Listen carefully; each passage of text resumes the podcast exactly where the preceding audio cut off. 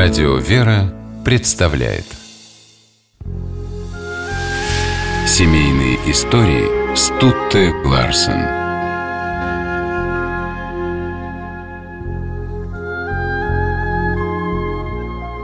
Писать всю ночь письмо. Писать, не ожидая, что твой ответ придет. И все-таки писать. Так вызывать тебя в разлуке мог всегда я.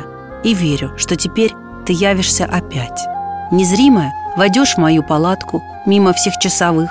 Войдешь, как входит запах трав, как входит лунный дым. Ты мне необходима, и ты пришла ко мне. Так разве я не прав?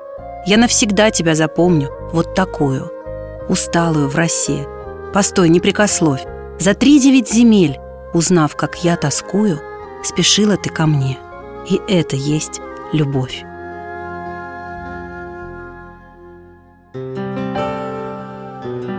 Такие строчки в тысяча девятьсот сорок втором году поэт Николай Рыленков посвятил своей супруге Евгении. В то страшное время он каждый день рисковал жизнью на фронте. И единственное, что помогло ему пережить Великую Отечественную войну, это надежда на скорую встречу с дорогой сердцу семьей. Николай и Евгения познакомились в городе Смоленске в начале тридцатых годов прошлого столетия. Молодые люди на тот момент были студентами Смоленского педагогического института. Николай сразу обратил внимание на красавицу Евгению. Они быстро нашли общий язык, так как оба воспитывались в крестьянских семьях. Николай рассказал, что работает в редакции одного из смоленских журналов и еще пишет стихи. Скромный поэт промолчал о том, что его произведения регулярно появляются на страницах передовых изданий. Со временем молодые люди полюбили друг друга, и тридцать первого октября тысяча девятьсот тридцать первого года они поженились. Через год у молодоженов родилась дочь Наташа, а через пять лет – Ира. Но размеренная семейная жизнь Рыленковых внезапно прекратилась в июне сорок первого года. Началась Великая Отечественная война. Николай уже был на фронте, когда узнал, что семья находится в оккупированном Смоленске. Мысли о жене и дочках придавали ему сил для борьбы с врагом. Николай командовал взводом в саперном батальоне, минировал и разминировал поля, строил укрепления, а по ночам в землянке, в промежутке между бомбежками, при свете коптерки писал стихи. После читал их солдатам своего взвода, которые каждый раз обрывали последние строчки овациями. В начале сорок второго Николая перевели из батальона в редакцию военного журнала и назначили корреспондентом. Многочисленные листовки с его трогательными стихами сбрасывались с самолетов партизанам и жителям временно оккупированных городов.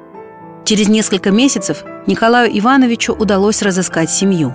Он чудом вывез жену и дочерей из местности, где в то время шли непрерывные бои.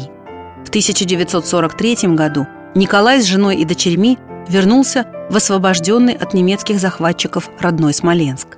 Находясь в городе, он продолжал выезжать на фронт в качестве журналиста. В послевоенные годы семья жила очень скромно, было много бытовых трудностей. Но все они казались Рыленковым пустяками, ведь самое главное, что все остались живы и были вместе. Девочки ходили в школу, а Евгения помогала Николаю в писательской деятельности. Его многочисленные стихи, проза и тексты песен были востребованы и любимы народом. Вот что вспоминала их родственница Галина Гуляева о том периоде. В семье Рыленковых все было подвластно жене Николая Ивановича, Евгении Антоновне. Умная, добрая, красивая женщина, верный друг и помощник своего мужа, бессменный секретарь. Большую часть своих лирических стихотворений поэт посвятил любимой жене, с которой они прожили вместе тридцать восемь лет.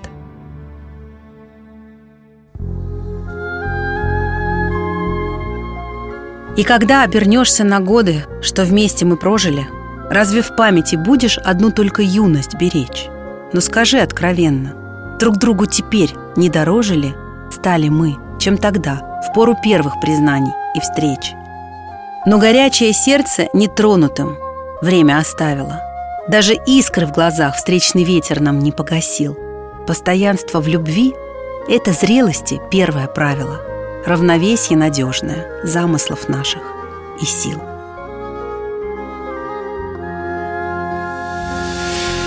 Семейные истории.